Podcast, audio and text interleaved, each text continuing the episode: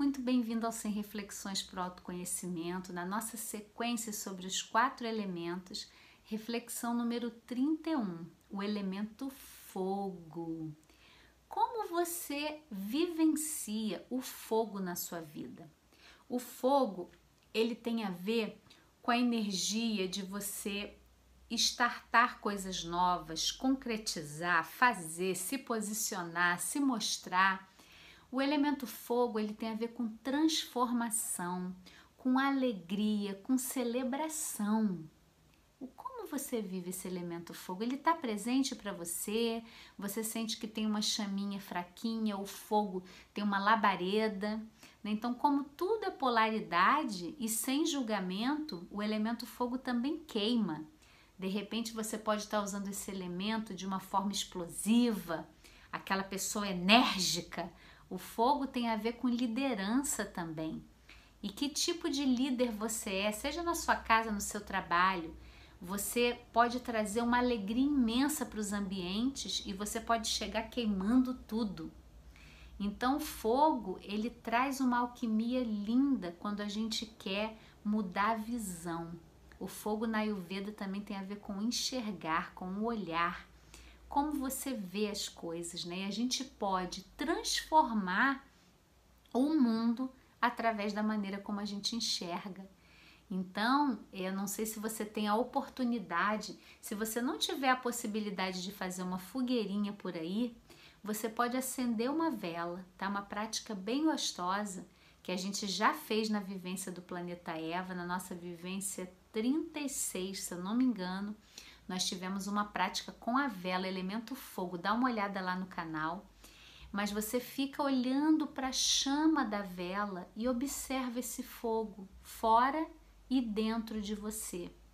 O elemento fogo, né, você pode invocar o fogo interno, né? O nosso fogo interno, ele tem a ver com a digestão, com a gente comer as coisas e digerir bem, então você tem prisão de ventre, você tem gastrite, você como a sua relação com a digestão? Isso tem a ver com o elemento fogo também.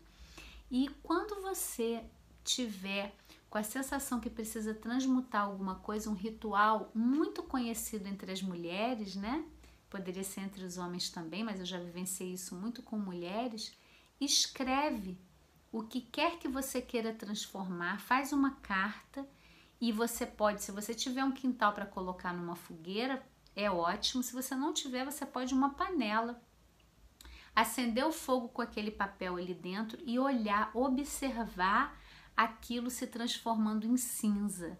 É apenas um ritual onde você está é concretamente vendo aquilo que te incomoda, que você quer transformar se transformando ali na sua frente pelo elemento fogo e virando cinza. Então, que a gente possa né, usar esse fogo interno para a gente se transformar. Quer ver um outro, uma outra maneira que o fogo atua na nossa vida é a febre. A febre é um fogo interno que na leitura corporal, né? Quantas febres a gente tem que não tem uma relação direta com uma doença? Né? Eu tenho vários amigos e várias pessoas que eu já acompanhei falam assim: Kelly, eu queimei de febre essa noite. Se você for conversar com a pessoa, ela teve alguma situação, ou numa relação, ou, ou uma, uma questão emocional forte e aquilo trouxe uma febre.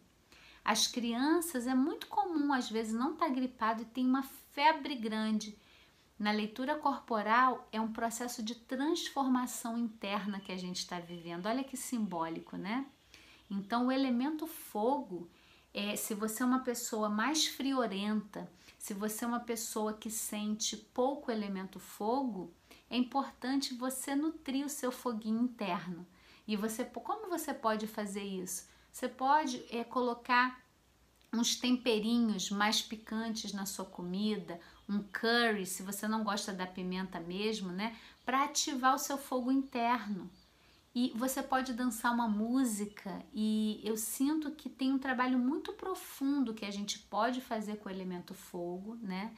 Mas essas reflexões aqui, ela é um primeiro passo para você avaliar como que está esse elemento na sua vida hoje, né? E alguma orientação já que você já pode fazer para vivenciar mais esse elemento na sua vida. Então fica aqui para você essa sugestão de hoje. Então a gente ainda tem mais os próximos dois elementos na sequência.